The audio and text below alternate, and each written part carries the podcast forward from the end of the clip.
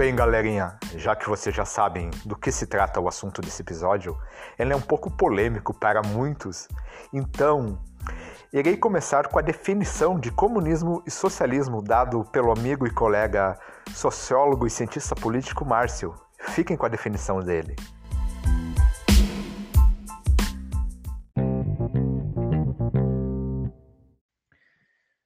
Bom, Daniel, socialismo é um tipo de regime né, que, para entender ele, a gente tem que entender o comunismo e a crítica à democracia liberal feita por parte dos comunistas, né, do pessoal ligado ao marxismo. Né?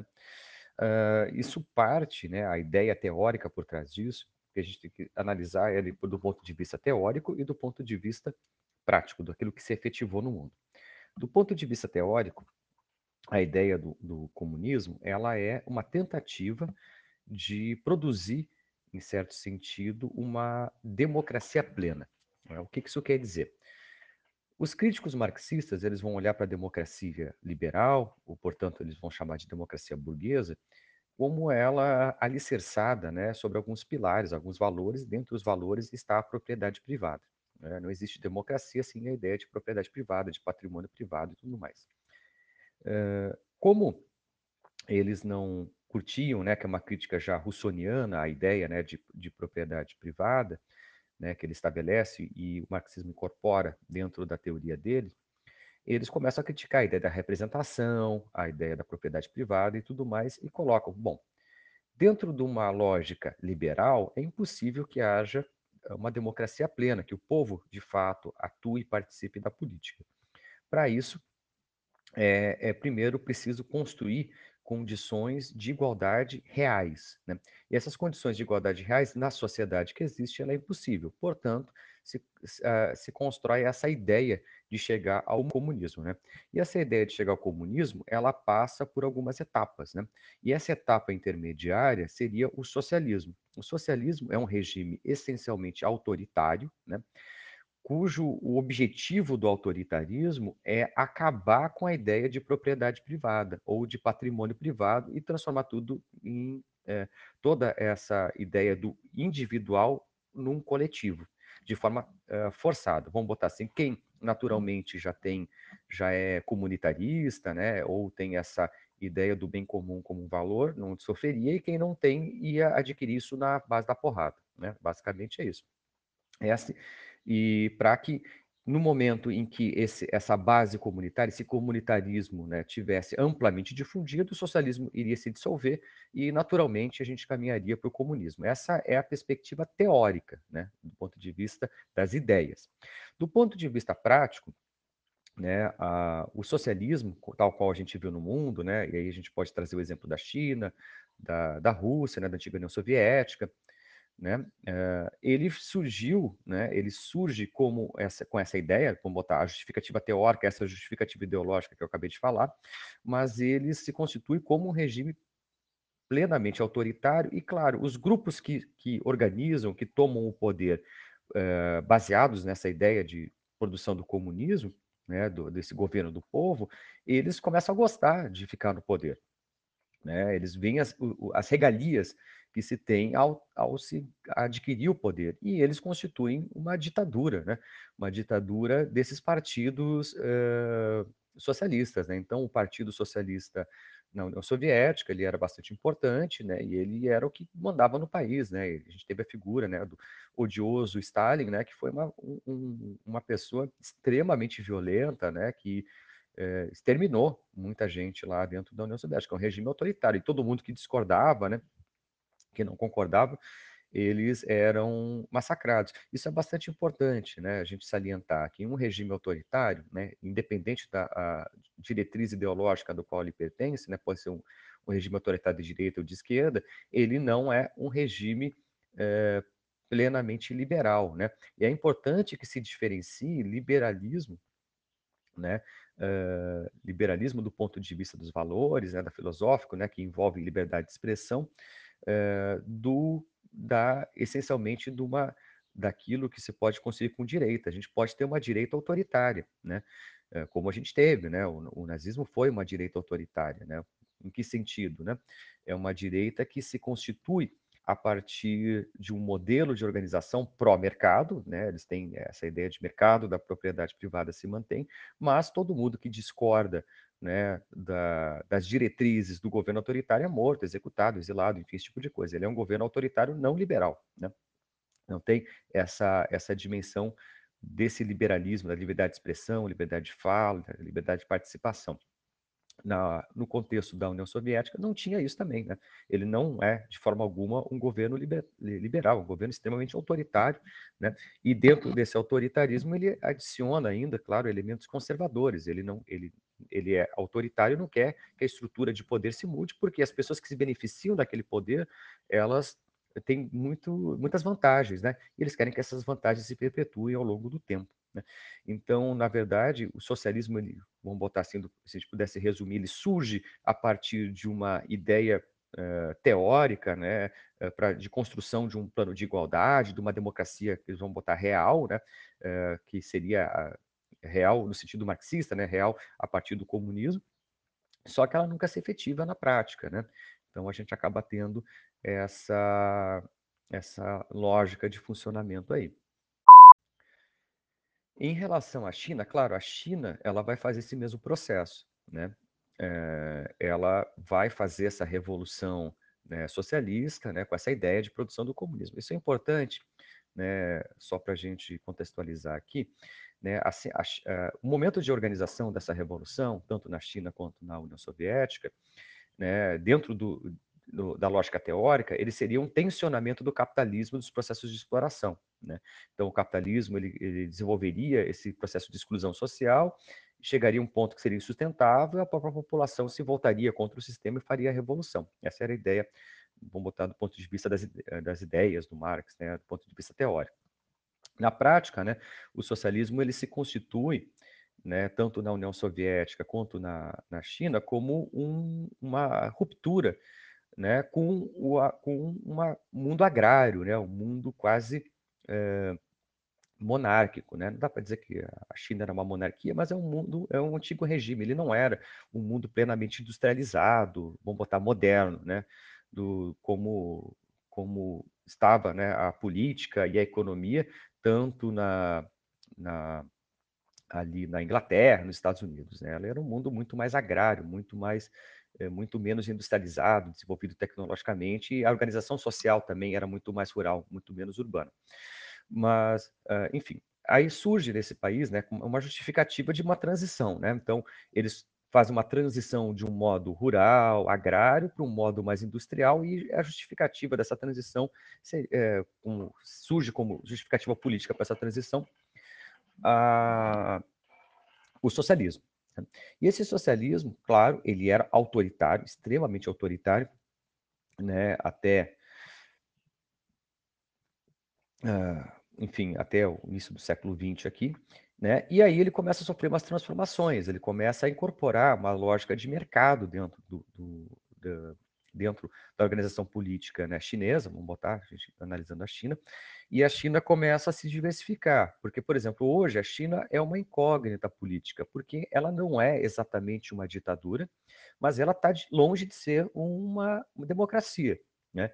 porque ela, ela tem um sistema de participação política dentro do contexto chinês, porque a China ela tem um sistema de capilarização. Então, cada, cada região da China ela tem um sistema de votação, né? E tem membros do partido que votam e decidem coisas. Eles têm algum poder de eh, são escutados de alguma forma pelo governo central. Então tem sistemas locais, né? Vários uh, grupos uh, em várias regiões da China que que tem que podem participar do jogo político. Não é a população como um todo. Então tem alguma participação política, né? E as pessoas podem participar, claro que tem alguns critérios para participar do partido e tal que são definidos, mas Existe algum nível de participação, só que essa participação é, é, basicamente quem faz é as pessoas do partido. Então, quem participa da política, para a pessoa participar, ela tem que se filiar ao partido. Isso tem uma, uma série de diretrizes para se entrar e se, e se, fixar no partido, né? E que envolve, obviamente, não falar mal do governo, né? Não falar mal do partido. Não, não pode ser muito contrário ao partido, né? Sobre algum, alguns pontos, porque senão a pessoa não entra ou não, não se mantém dentro do partido, ela perde direito a, a, o direito político. Então, eh, tem essa, essa autoridade. E, e claro, a China ela não respeita exatamente essas diretrizes liberais que eu estava comentando antes, né? Essas diretrizes relacionadas à liberdade de expressão, à liberdade de manifestação, à propriedade privada e tudo mais, né? O, o governo ele age a partir, de diretrizes uh, uh, socialistas. Então, se ele tiver que retirar pessoas do local e desapropriar para a construção de uma indústria, por exemplo, que seja para vamos botar, em nome do benefício da comunidade chinesa, ele vai fazer isso e dane-se a vontade das pessoas que estão ali. Né? Se ele tiver que relocar uh, milhões de pessoas para outra região porque é mais interessante que aquelas pessoas estejam em outra região produzindo do que na, no campo, enfim, no, no local onde elas nasceram, enfim, essa coisa de vínculo afetivo para o governo chinês não cola. Então, eles vão patrolando tudo, né? E eles acabam tendo essa lógica, né? Então, e eles têm uma lógica pró-mercado, né? Eles têm uma lógica pró-desenvolvimento do mercado, pró-expansão mercadológica, só que esse desenvolvimento, ele é, é vamos botar, é, coordenado pelo Estado. Né? O Estado tem um papel importante no desenvolvimento e na orientação das políticas. Né? E, claro, o Estado é muito mais eficiente em fazer isso do ponto de vista de uma nação, né? É, porque o Estado, com, como ele tem acesso a um conjunto de informações muito superior a qualquer empresa, porque ele sabe todos os cidadãos que estão ali e como é que ele pode. E tem um capital de giro muito maior que qualquer empresa, né? A gente está falando de trilhões de dólares, né? Que, que o Estado chinês tem disponível para fazer uh, manobras, né? E isso permite com que ele faça uma relocação de capital de um segmento para outro e desenvolva determinados setores da indústria, desenvolvendo, né, expandindo comercialmente. Então, hoje, né, a China ela se desenvolve porque ela tem uma centralidade. A gente é, fala eh, de um, de um tem algumas denominações né, para o modelo de organização chinesa atual, como capitalismo de Estado, né, ou, uh, ou, ou outros vão dizer que isso é um socialismo real, né, que, é um, que ele uh, tem uma lógica de desenvolvimento ou progresso econômico, né, de, de, geração de riquezas, ao mesmo tempo que ele acaba distribuindo, por isso a questão do Estado, né, o Estado eh, de fato, eles têm um, programa de distribuição bastante eficiente dentro do contexto chinês, né? a ponto de uh, eles estarem praticamente erradicando a miséria na China. Né? Mas, claro que isso tem custo, né? e esse custo envolve a baixa liberdade chinesa. Eles não votam, né? não, não participam, né? a população a, a, grande maioria da população não tem participação alguma, né? E claro, como a gente pode ver, é, a probabilidade né, da China, por exemplo, que é um dos grandes partidos, grandes países, né, herança desse socialismo que não, eh, vamos botar, se eh, entrou plenamente dentro do modelo capitalista, a probabilidade da China virar comunista, por exemplo, é nula. Né? Eu não consigo ver isso de forma alguma. Ou seja, o projeto no, pelo qual, né, o projeto ideológico, o projeto teórico do qual uh, esses países uh, se organizaram né, e usaram como norte para se colocar como socialistas e produzir uh, esse modelo de governo, ele é falso. Né? A gente vai pensar, é uma premissa falsa, porque o socialismo nunca vai ser alcançado nesses lugares. Né? E, e, não há interesse muito grande nisso, né? porque as, a cúpula do Partido Chinês, de que de passagem, está muito feliz em ter o poder de controlar uh, uma grande nação como a China, né? e uma nação tão rica quanto a China. Né? Então, dificilmente eles vão largar isso, né? É, hoje, né, é, é, brigando em vários segmentos com o primeiro e segundo lugar do mundo, né? Então, dificilmente esse quadro muda, né?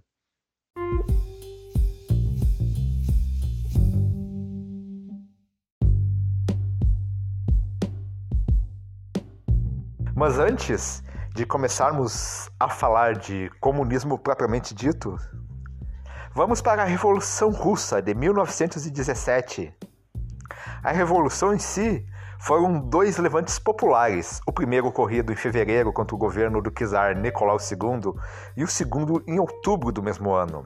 Lembrando que estávamos em plena Grande Guerra, ou seja, o que mais tarde chamaríamos de Primeira Guerra Mundial. Na Revolução de Fevereiro, os revolucionários aboliram a monarquia e na Revolução de Outubro começaram a implantar um regime de governo baseado em ideias socialistas.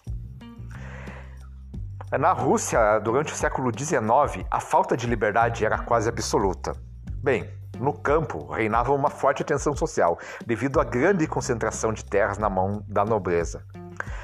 A Rússia foi o último país, anotem, a abolir a servidão em 1861 e em muitos lugares continuava-se com o sistema de produção feudal. A reforma agrária, promovida pelo czar Alexandre II, que viveu de 1855 a 1881, pouco adiantou para aliviar as tensões no campo. O regime czarista reprimia a oposição e a Okrana, que é a polícia política, controlava o ensino, a imprensa e os tribunais. Milhares de pessoas eram enviadas ao exílio na Sibéria, condenadas por crimes políticos. Capitalistas e latifundários mantinham o domínio sobre os trabalhadores urbanos e rurais. No governo do czar Nicolau II, que foi de 1894 a 1917, a Rússia acelerou seu processo de industrialização, quase errei a palavra, aliada ao capital estrangeiro. Os operários concentraram-se em grandes centros como Moscou e São Petersburgo. Apesar disso, as condições de vida pioraram com a fome, o desemprego e a diminuição dos salários. A burguesia também não era beneficiada, pois o capital estava concentrado nas mãos dos banqueiros e dos grandes empresários. A oposição ao governo crescia. Um dos maiores partidos de oposição era o Partido Social Democrático, mas seus líderes Plekhanov e Lenin, o Plekhanov é difícil de falar, tinham que viver fora da Rússia para fugir das perseguições políticas. Lenin, o Lenin, o Lenin, gente. o Partido Operário Social Democrata Russo era crítico com a política do país, porém, as divergiam de como solucionar os problemas da Rússia. Isso acabou por dividi-lo em duas correntes. Os bolcheviques, anotem bem, essa parte é importante a maioria em russo, que significa bolcheviques, liderados por Lenin, defendiam a ideia revolucionária da luta armada para chegar ao poder. E os mencheviques, que, que significa minoria em russo, liderados por Plekhanov, defendiam a ideia evolucionista de conquistar o poder através das vias normais e pacíficas, como por exemplo as eleições. Em janeiro de 1905, um grupo de operários participava de uma manifestação pacífica em frente ao Palácio de Inverno de São Petersburgo, uma das sedes do governo. O objetivo era entregar um abaixo assinado ao czar pedindo melhorias. A guarda do palácio, assustada com a multidão, abriu fogo matando mais de mil pessoas. O episódio ficou conhecido como o Domingo Sangrento e, e, provocou uma onda de protestos em todo o país. O Domingo Sangrento não, é, mas não se refere à música do YouTube, que é Sunday Bloody Sunday, que é sobre outro Domingo Sangrento, que seria na Irlanda. Enfim, continuando. Adiante dessa pressão revolucionária, o czar promulgou uma constituição e permitiu a convocação das eleições para Durma, que seria o parlamento. A Rússia tornava-se assim uma monarquia constitucional, embora o czar ainda concentrasse grande poder e o parlamento tivesse uma atuação limitada. Na realidade, o governo ganhou tempo e organizou as reações contra as, agitações sociais e os sovietes. Esses eram as assembleias de operários, soldados ou camponeses que se organizaram após a Revolução de 1905. Mais tarde, teriam um papel essencial da Revolução de 1917. Ainda em 1905, outro fator de descontentamento foi a derrota na Guerra Russo-Japonesa. A Rússia perdeu o conflito para o Japão, que era considerado um povo inferior e teve que ceder algumas ilhas para este país. E agora chegando à Primeira Guerra Mundial. Bom, durante a Primeira Guerra Mundial, como membro da Tríplice Entente, a Rússia lutou ao lado da Inglaterra e da França contra a Alemanha e o Império Austro-Húngaro. No entanto, o exército russo encontrava-se despreparado para o confronto. As, as, consequências foram derrotas em várias batalhas que deixaram a Rússia enfraquecida e economicamente desorganizada. Em março, o movimento revolucionário foi deflagrado, com greves se iniciando em São Petersburgo e que se espalhavam por vários centros industriais. Os camponeses também se rebelaram. A maior parte dos militares aderiu aos revolucionários e força a abdicação do czar Nicolau II em fevereiro de 1917.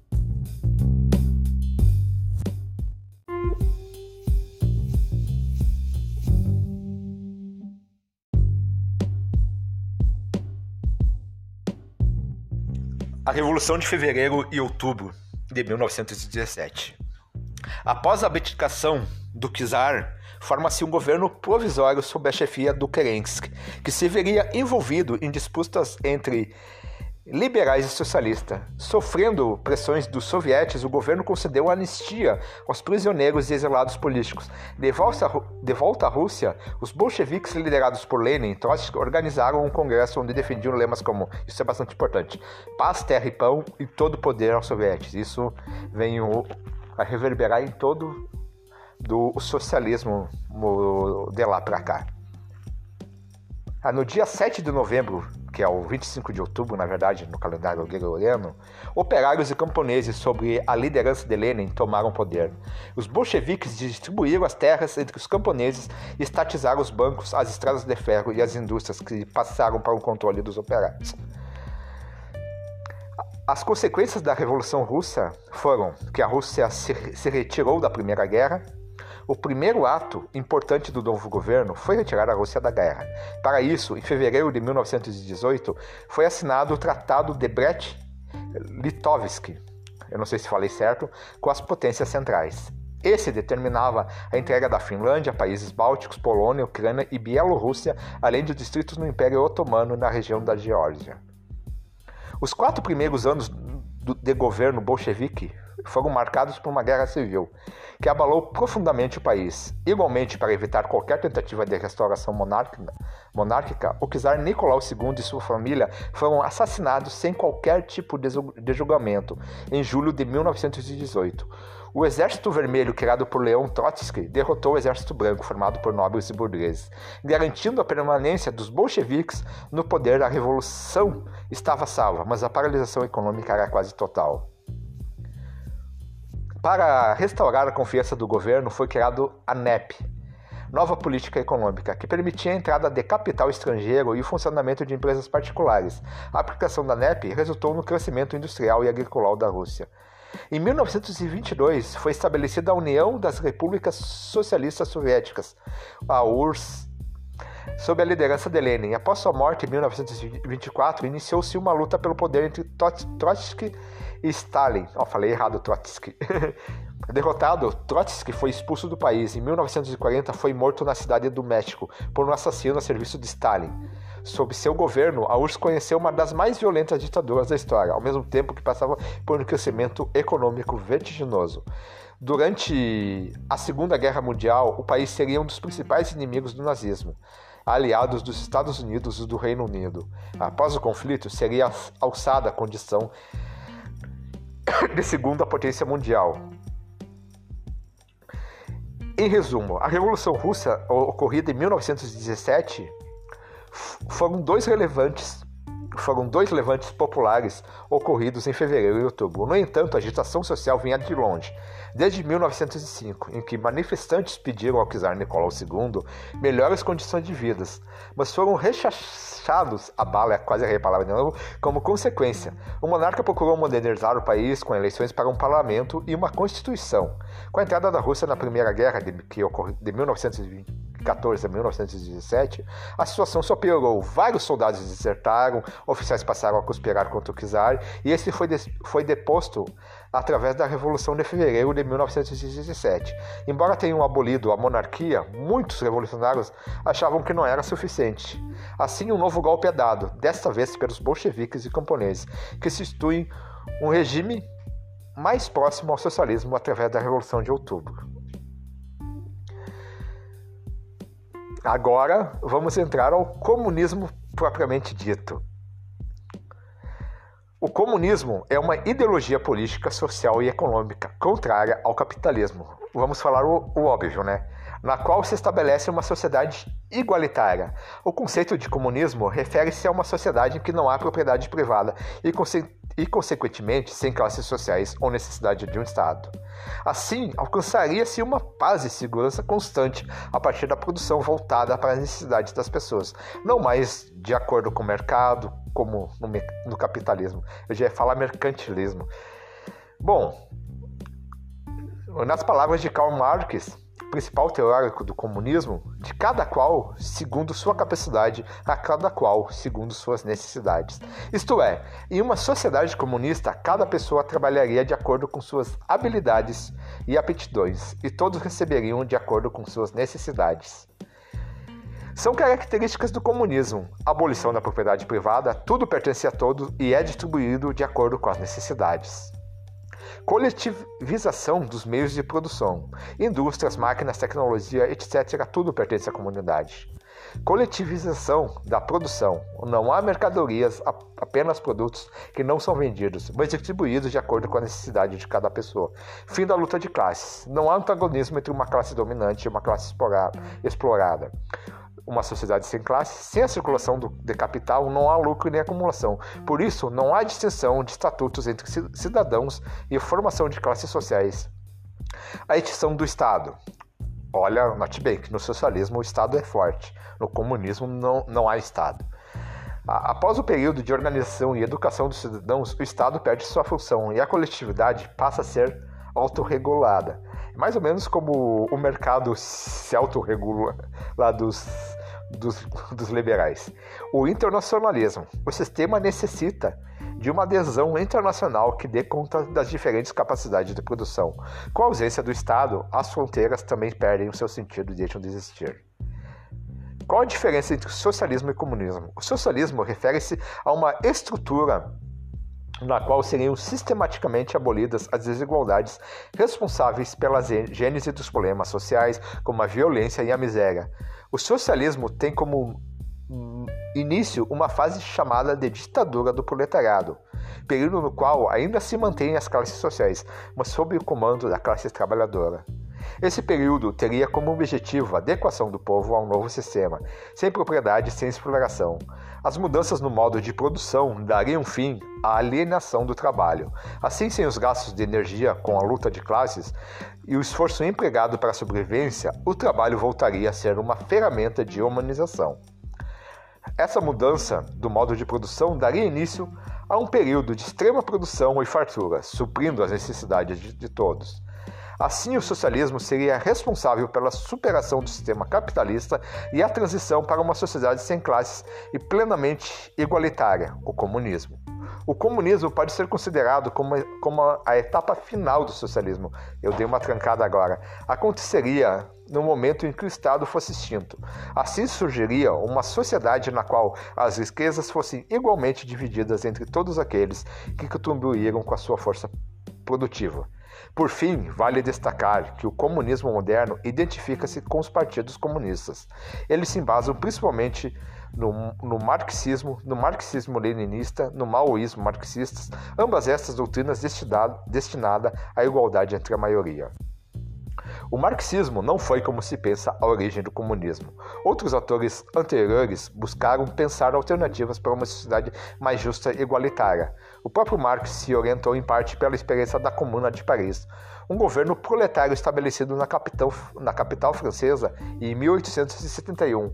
A Comuna de Paris foi o primeiro modelo de governo socialista da história, note bem.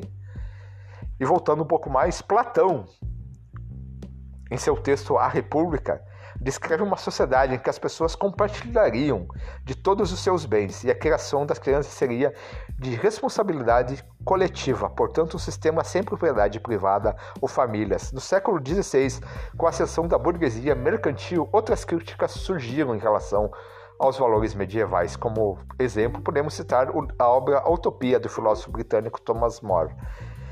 Contudo, essa ideia ganha corpo como teoria com as críticas à propriedade privada durante o século XVIII, de um dos meus filósofos preferidos, que é o pensador Jean-Jacques Rousseau.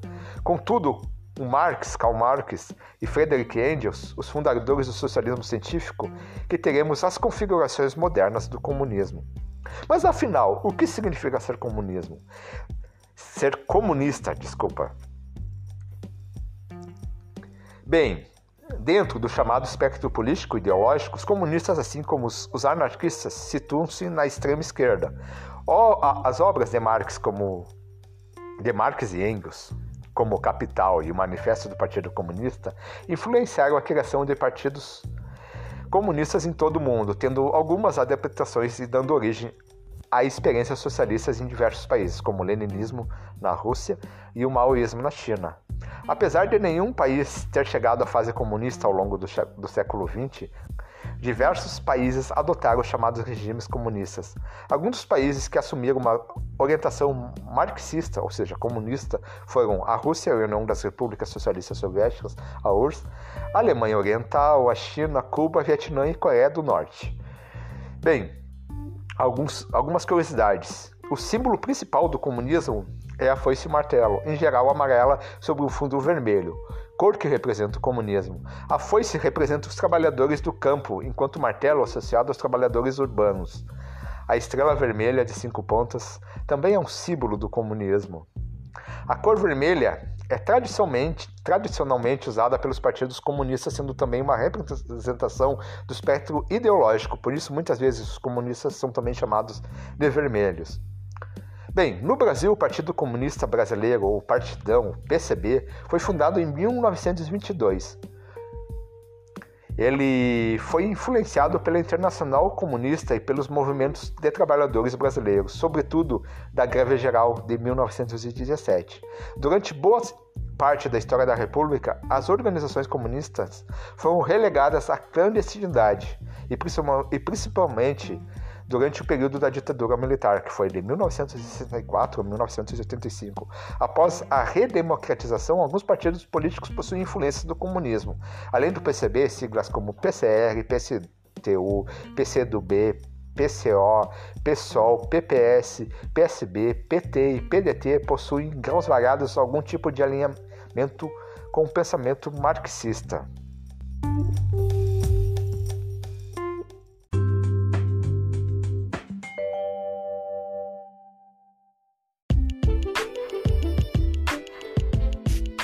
Bem, é isso, pessoal. Espero que vocês tenham gostado desse episódio.